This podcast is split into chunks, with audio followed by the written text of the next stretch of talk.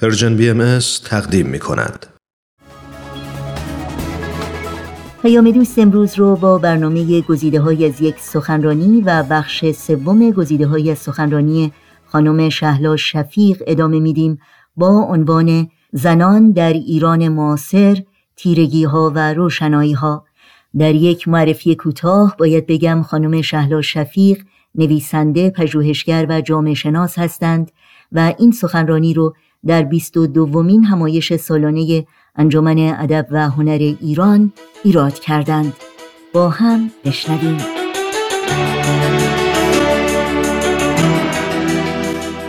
بعد از اینکه شاهان پهلوی آمدن در دوره شاهان پهلوی هم ما یه مورد خیلی جالبی داریم. این مورد جالب اینه که از یک طرف حقوق زنان پیشرفت می‌کنه حقوق مدنی زنان پیشرفت می‌کنه. مثلا مسئله قانون خانواده حمایت خانواده مطرح میشه مسئله آموزش جلوتر میره همه اینا هست. مسئله حتی نسبت به کشورهای دیگه نگاه کنین همه اون چیزایی که تو ترکیه میشه اینا سعی می‌کنن انجام بدن جاهای دیگه. منتها یک اشکال خیلی جدی وجود داره که اون اشکال جدی باعث میشه که بعدا اون انقلاب بعدی این اتفاق بیفته. اون اشکال این هستش که شما نمی‌تونین اصلاحات رو با دیکتاتوری پیش ببرین. نمی‌تونین عمیقش بکنین. می‌تونین پیش ببرین ها. یعنی همچنان که در جاهای دیگه هم پیش بردن. ولی وقتی که استبداد باشه این اصلاحات مسلم میشه. این اصلاحات ضربه می‌خوره بهش. خانم مهناز افخمی تو کتابش میگه یه کتابی داره که ایشون از کوشندگان حقوق زنان بودن. میگه ما مثلا سخت جنین رو تصویب می‌کردیم. تو مجلس به خاطر اینکه بتونن زنا خودشون بدنشون رو اداره کنن. ولی جرئت نداشتیم برای که از اون طرف هم یه عده می‌رفتن مدرسه های دخترها رو تکفیر می‌کردن این کارو می‌کردن اون کارو می‌کردن. یواش بود یعنی کارا سعی می‌کردیم پشت پرده بشه. خب اصلاحات وقتی که شما تو فرانسه هم می‌خواین اصلاحات بکنین یا در بلژیک هم می‌خواین یا در آمریکا هم باید با آموزش تو هم باشه. شما نمی‌تونی یواشکی اصلاحات کنین. می‌دونین بعد با آموزش تو هم باشه و این آموزش زمانی می‌تونه موفق و موثر باشه که دموکراسی باشه. یعنی آزادی باشه آزادی بیان باشه آزادی بحث باشه.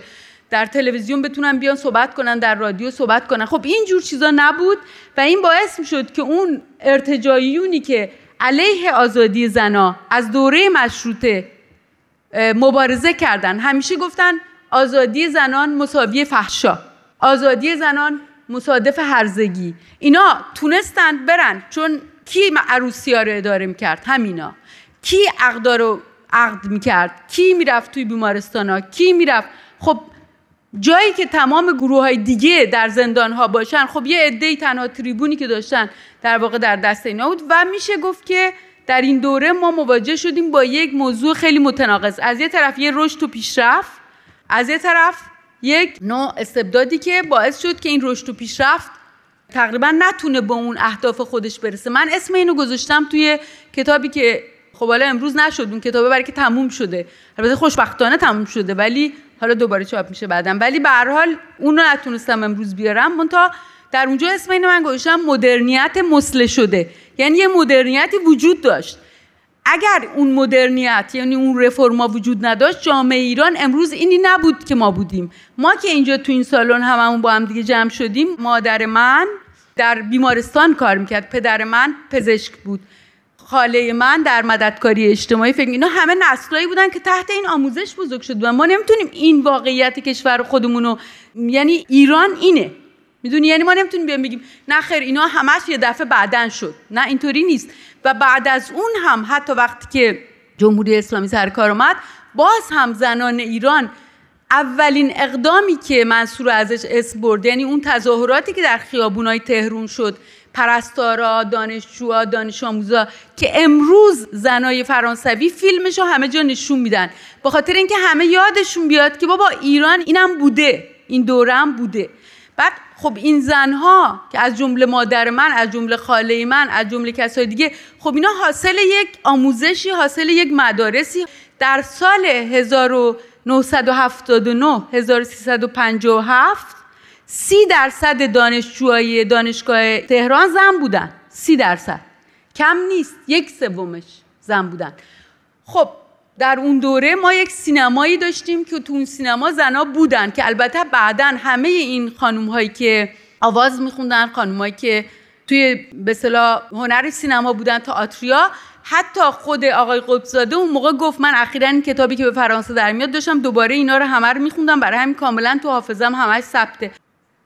اون می‌گفت وقتی که رئیس رادیو تلویزیون ایران بود می‌گفت که من اصلا برگشتم به مملکت تعجب می‌کردم که چقدر این خانم ایرانی چقدر ماشاءالله پرزبون و همشون بدتر از من البته. بعد همشون چیزن اهل صحبت و اهل اظهار وجود. من اصلا همچین تصویری از ایران نشه اون موقعی که رفته بود دانشجو بود در آمریکا. بنابراین اینجوری بود. این وضعیت اینطوری بود. بعدا اون آقای قدسزاده توضیح میده اونجا که ما باید اینا رو ممنوع تصویر کنیم.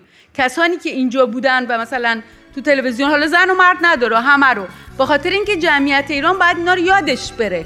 بعد یادش بره این چهره رو. بعد یه چهره دیگه بشه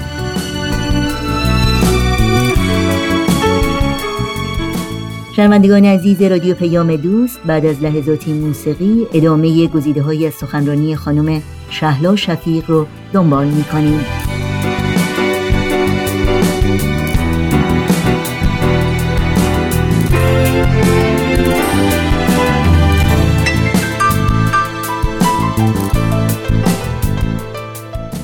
همیشه تو مملکت ما این بوده. یعنی باید حذف کنیم.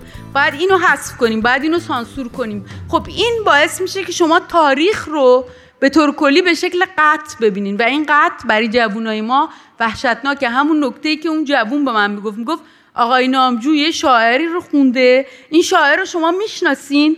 یعنی نمیشناخت. اصلا نمی‌دونست که همچی چیزی بوده. تا اینکه آقای نامجو که خب بالاخره خوشبختانه رفته و اون شعر رو خونده و مورد علاقه جوونام هست اونو می‌خونه باعث میشه یه عده تازه برن بگردن ببینن که این کسی که این شعر رو سروده گر به تو افتادم نظر چهره به چهره رو به رو شهر دهم غم تو را مو به مو بله.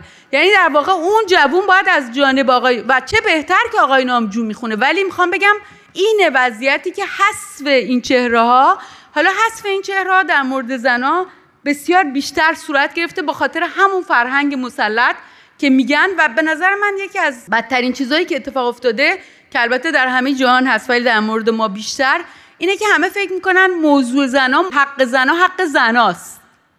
در صورت که اینطوری نیست. حق زنا یعنی حق جامعه. یعنی اینکه در یه جامعه که زنانش حقی ندارن مردان هم حقی ندارن.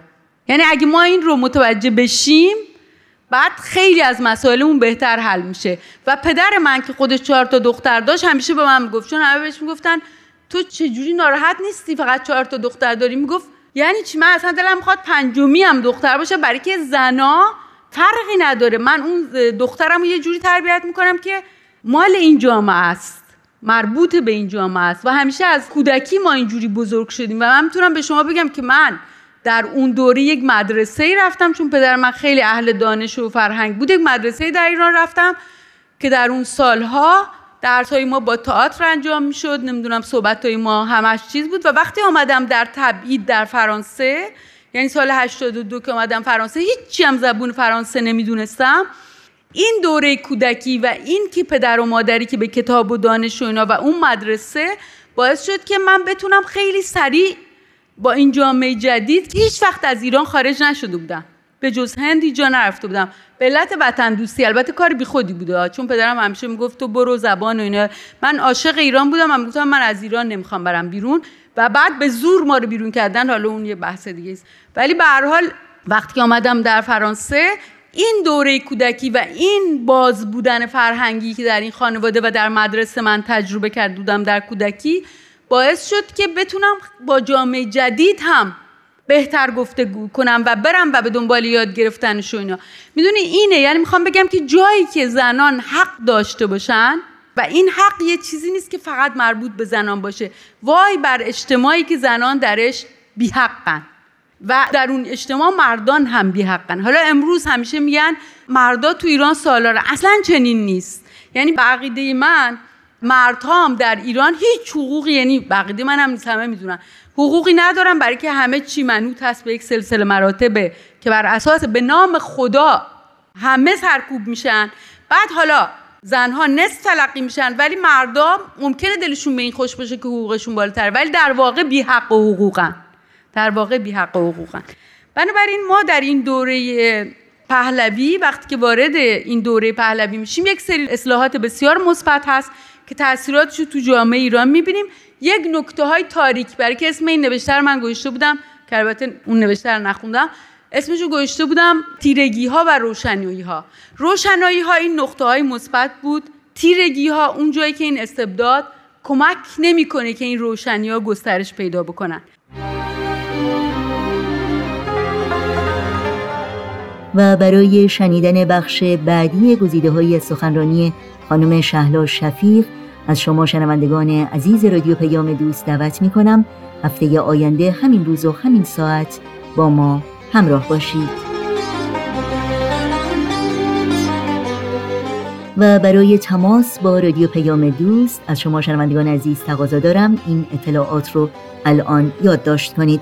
آدرس ایمیل ما هست info at persianbms.org شماره تلفن ما 001 703 671 828 828 شماره واتساپ ما هست 001 240 560 24 14 در شبکه های اجتماعی ما رو زیر اسم Persian BMS جستجو بکنید و در پیام رسان تلگرام با آدرس at Persian BMS contact با ما در تماس باشید.